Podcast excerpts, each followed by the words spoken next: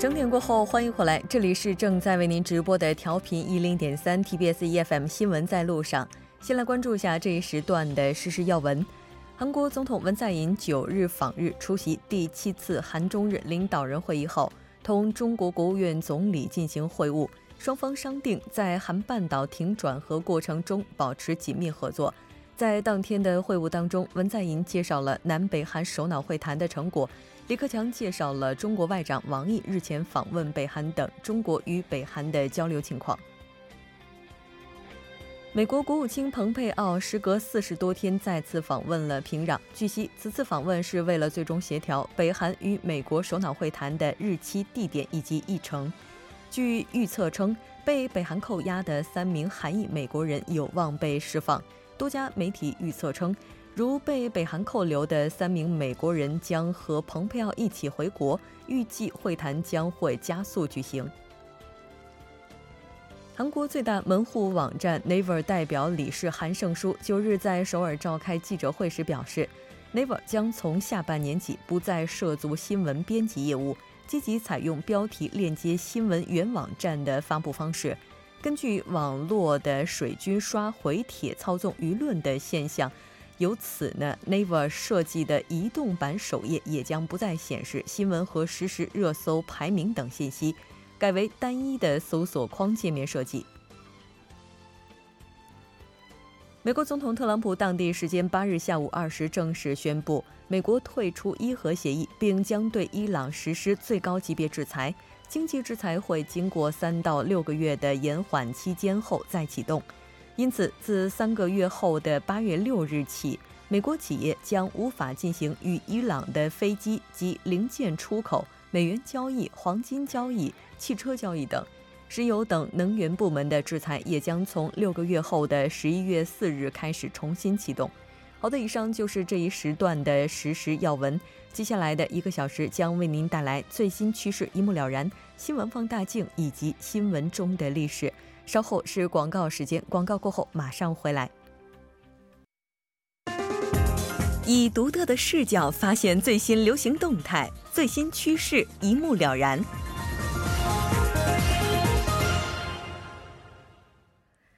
好的，欢迎回来，最新趋势一目了然。接下来我们将通过嘉宾的独特视角，带您了解最新趋势动态。马上连线特邀记者穆云卓，穆记者你好。喂，主播你好。非常高兴和您一起来了解今天的最新趋势。我们先来看一下您今天带来的主题是什么？呃，说到共享经济的话，现在已经是五花八门了，完全可以说走进了我们人们的日常生活。相信大家一点也不觉得陌生了。比如说有共享雨伞啊，共享单车，共享房屋，中国甚至还出现了共享教师这样的形式。那么，共享经济的风潮在全球范围内悄然兴起。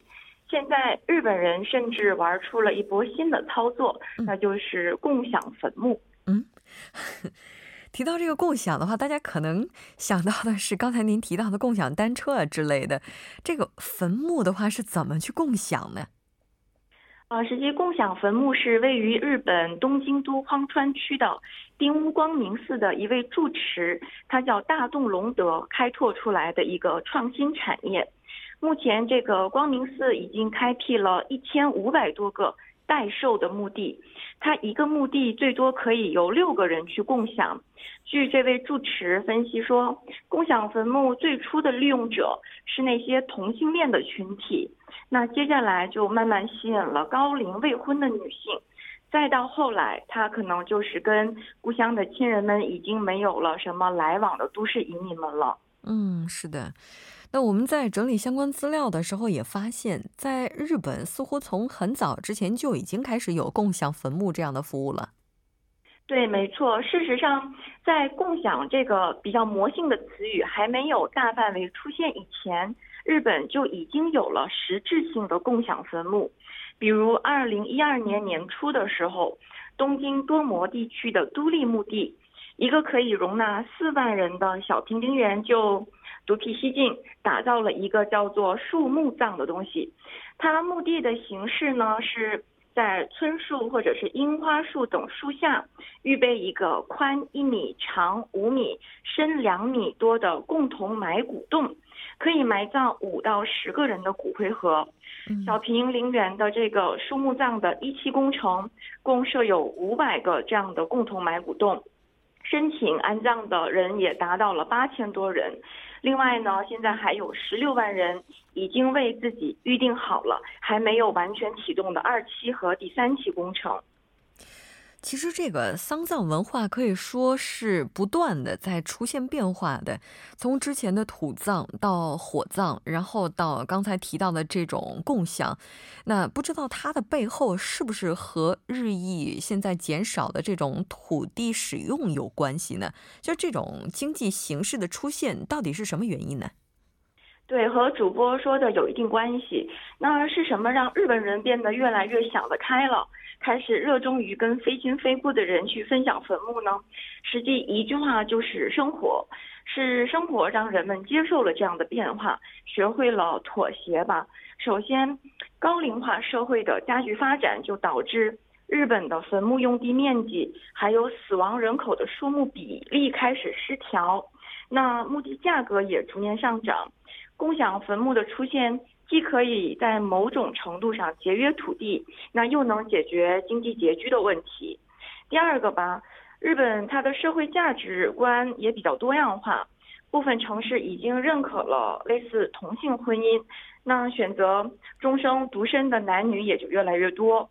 像过去那样，男子继承祖坟，然后女子葬入夫家坟墓的风俗，也开始变得不大现实了。嗯，是的，没错。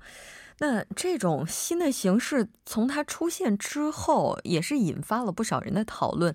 因为在东方的文化当中，似乎对于合葬这种文化接受接受的程度并不是那么高。那使用这个服务的人数多吗？现在？实际就日本来说的话，还是比较多的。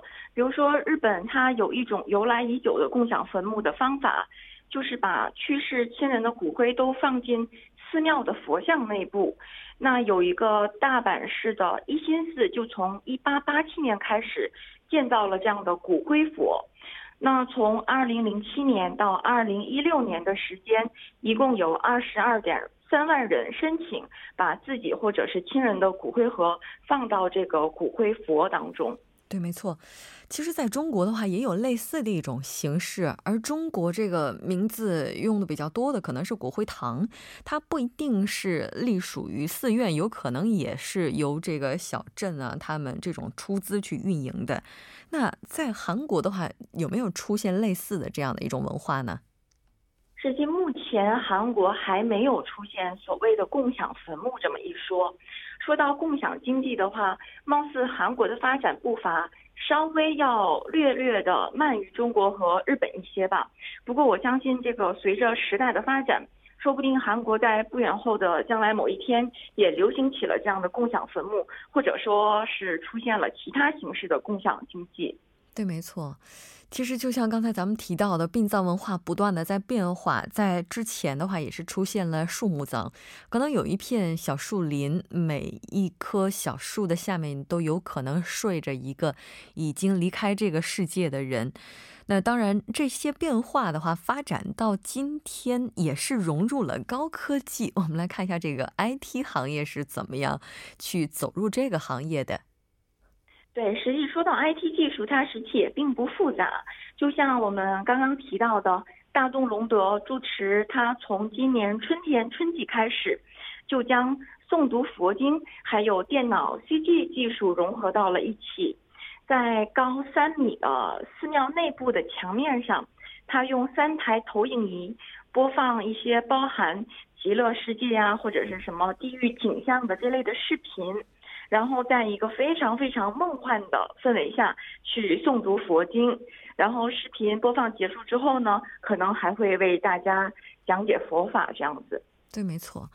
其实，在可能所有的文化当中都有逝者安息。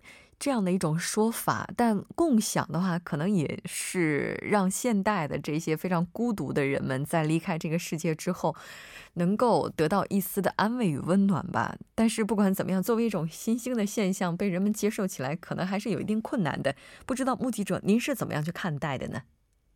实际，大家都知道，日本和中国或者是韩国一样，都是根深蒂固的儒教国家。那么在孝道的理念下，大家都重视所谓的厚葬啊，或者是坟墓风水，并且都有什么祖宗崇拜这样的一些思想吧。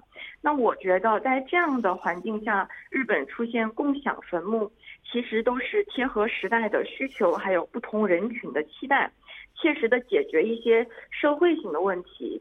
所以，日本的寺院或者是陵院的各种新的挑战和创新的精神，我觉得还是比较值得肯定和学习的吧。是的，没错，已经发展到了共享坟墓，不知道未来的殡葬业又会有怎样的一些发展呢？非常感谢目记者带来的这一期连线，我们下期再见。好的，再见。稍后来关注一下这一时段的路况、交通以及天气信息。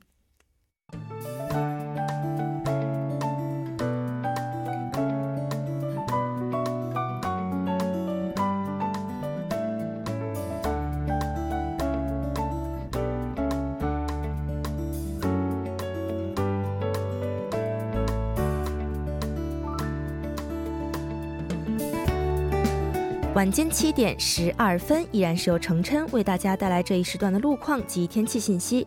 继续来关注目前晚高峰时段的实时路况。第一条消息来自西江路新村站至广兴仓站方向。那不久之前呢，在该路段四车道上发生的交通事故已经得到了及时的处理，路面恢复正常。接下来是在奥林匹克大路金浦方向汉南大桥至盘浦大桥，之前呢由于交通事故而无法通行的二三车道，目前已经解除交通管制，恢复正常通行。下一则路况来自汉江大桥江南方向嘉阳大桥由北向南方向，目前呢在该路段的二车道上发生了交通事故，受事故影响，二车道暂时无法通行，还望后续车辆保持安全车距，小心驾驶。好，继续来关注天气。明天的天气呢，将会如同今天一样保持晴朗，气温呈缓慢回升的态势。不过，在本周的后期，大约周日左右呢，还会有降水发展，但过程短暂，气温方面不会出现太大的波动。我们先来关注一下首尔市未来二十四小时的天气预报：今天夜间至明天凌晨晴，最低气温十一度；明天白天晴转多云，最高气温二十一度。好的，以上就是这一时段的天气与路况信息，我们稍后再见。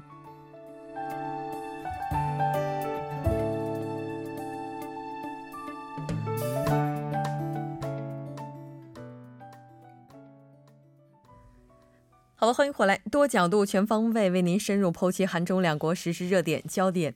今天我们要讨论的话题是驻韩美军撤留争议。节目也期待您的参与，您可以发送短信到井号幺零幺三，通信费用每条为五十韩元。另外，您也可以在 YouTube 上搜索 TBS EFM，在收听 Live Streaming 的同时点击对话窗参与互动。那今天我们请到节目当中的两位嘉宾，一位是时事评论家徐明季老师，徐老师您好。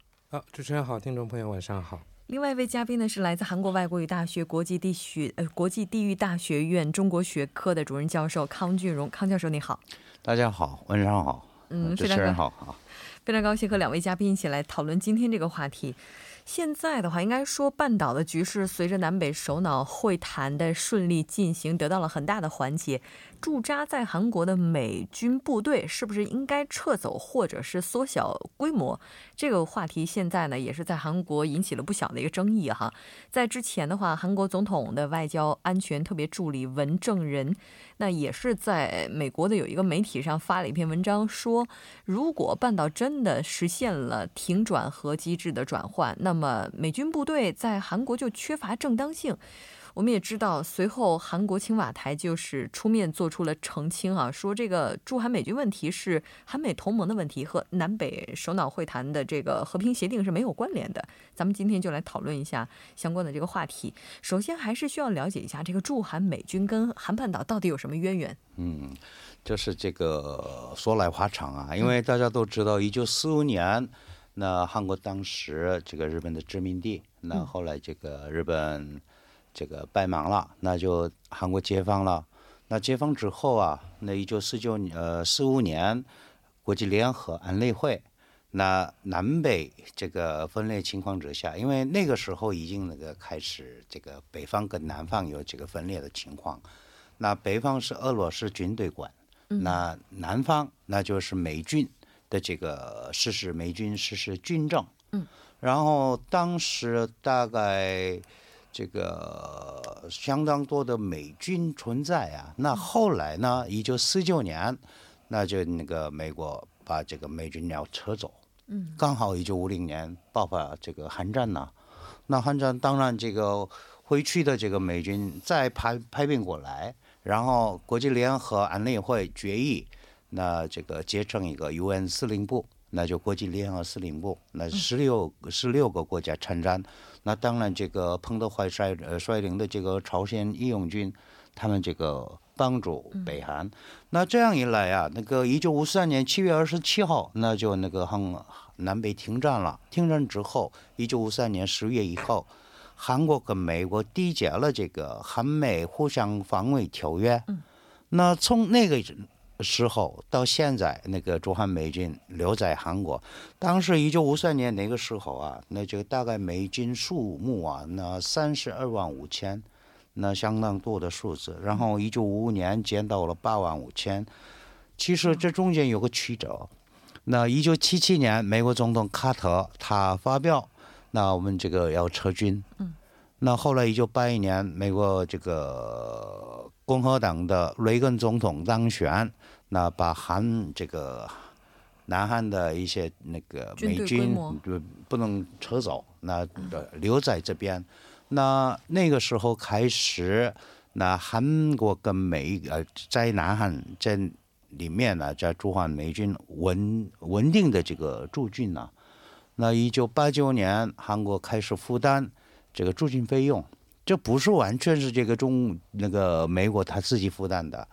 那可能去年的统计啊，我们大概韩币九千两百亿的这个韩元，那这个支付一些驻屯费用啊，所以那个这个韩美同盟，嗯。那就是驻韩美军在韩美同盟里面，那就非常有象征性的这个一个产物啊，所以韩美同盟是这这个驻韩美军是韩美同盟的承诺，嗯。而且那个韩美防卫条约有明确规定，这个在南韩在韩国驻军是针对太平洋的一些那个武力攻击，针对这个，这这不是针对这个北韩的，所以呢，驻韩美军它基本上是这个美国的意图包括在内啊。其实这个就是刚才教授提到一句话，他不是针对北韩的呀。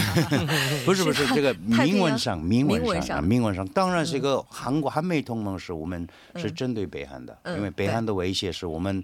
其实太平洋的武力不是那个直接威胁我们，所以那个我们是这样子。但是美国的观点来说呀，嗯。那个驻韩美军，它这里面包括这个太平洋的这个有些支配权有关，没错，去那个，所以一直到现在，现在韩国那个呃两万八千五百，那这这个美金存在。呃，两两万八千多，从三十二万已经减了很多很多了。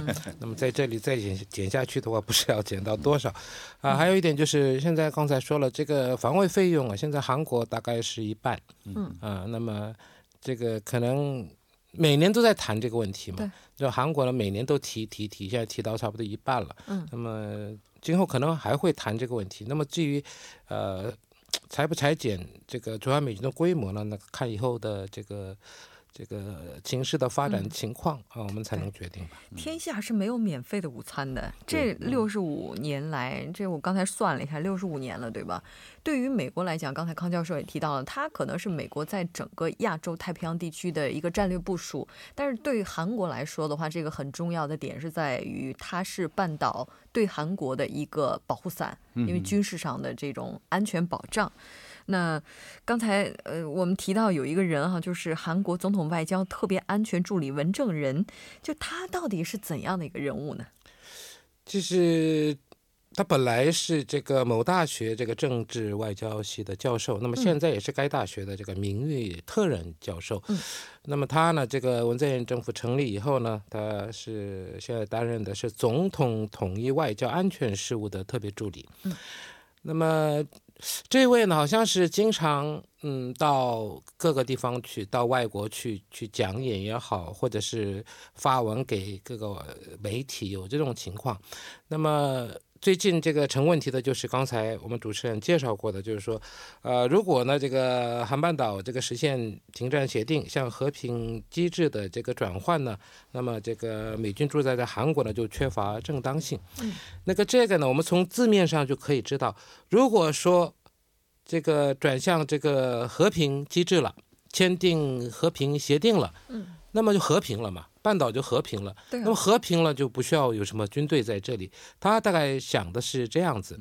可问题是，这这位说的话前几次也说了一些话，但是呢，结果呢好像，哎，他说的话，结果那好像都兑现了。嗯啊，那么举个例子就说呢，就是说像萨德，那么在部署萨德的时候，他说在这个部署的这过程上有些问题。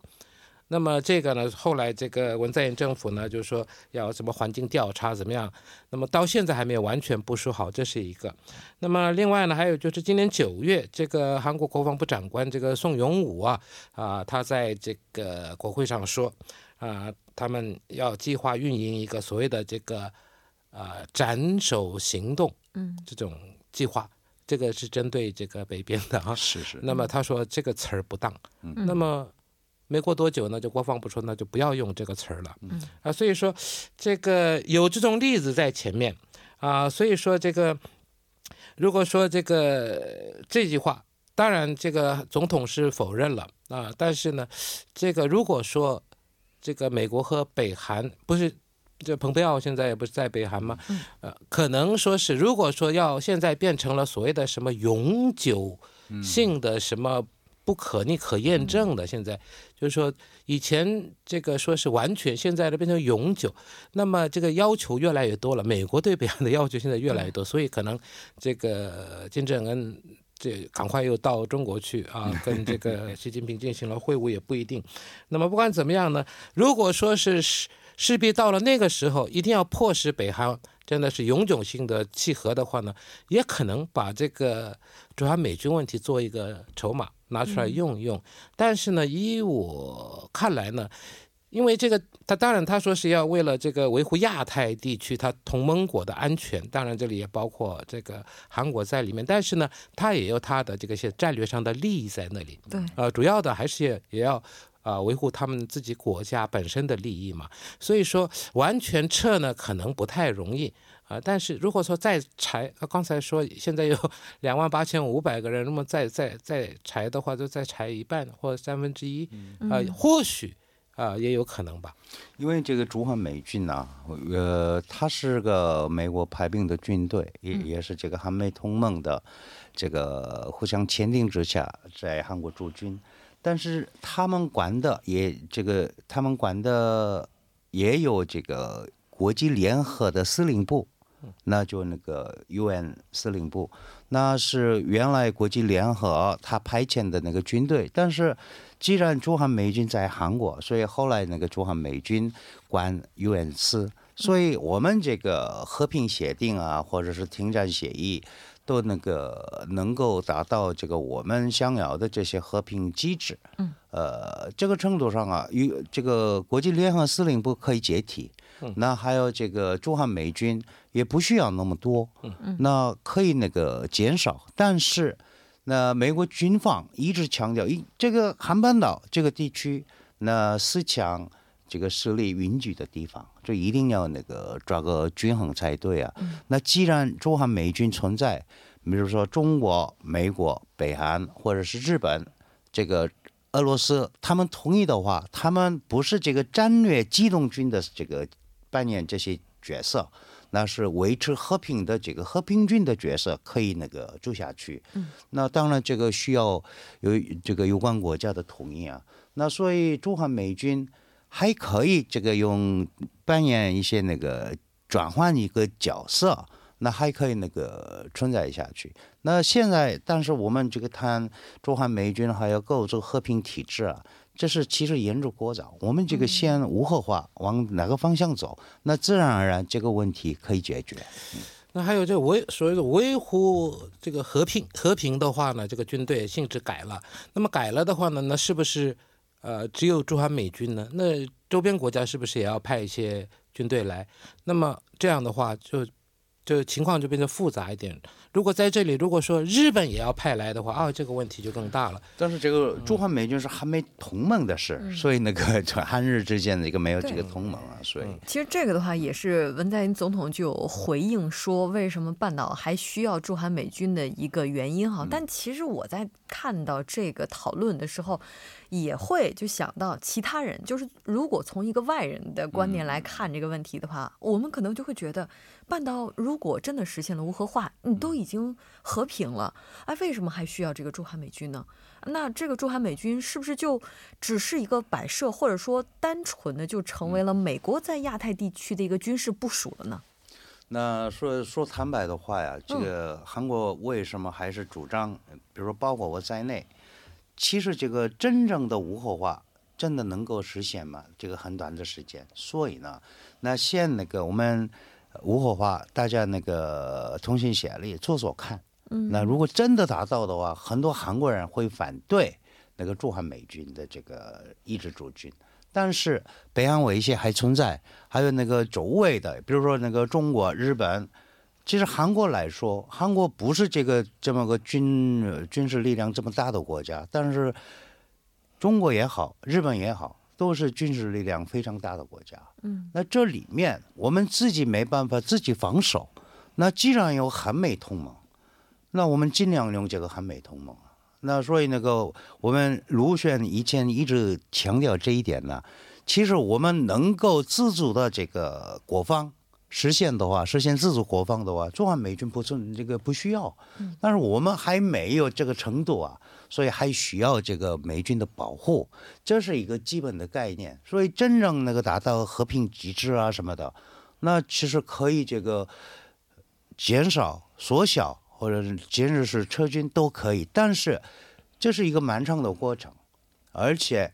那个真正的做到这个没有南北之间那个非常自主的，啊，我们那个协商双方同意的这些完完全全的构筑和平这个机制的话，没有问题。但是这个。目前情况看呢，这个非常复杂。对，其实还有一个比较大的问题，就是说刚才徐老师也提到了，说这个驻韩美军的话，现在呃不是关于这个北韩和美国之间的协商啊，已经牵涉到了所有的大规模杀伤性武器，这个目前看来也是一个点了。我们半年过后马上回来。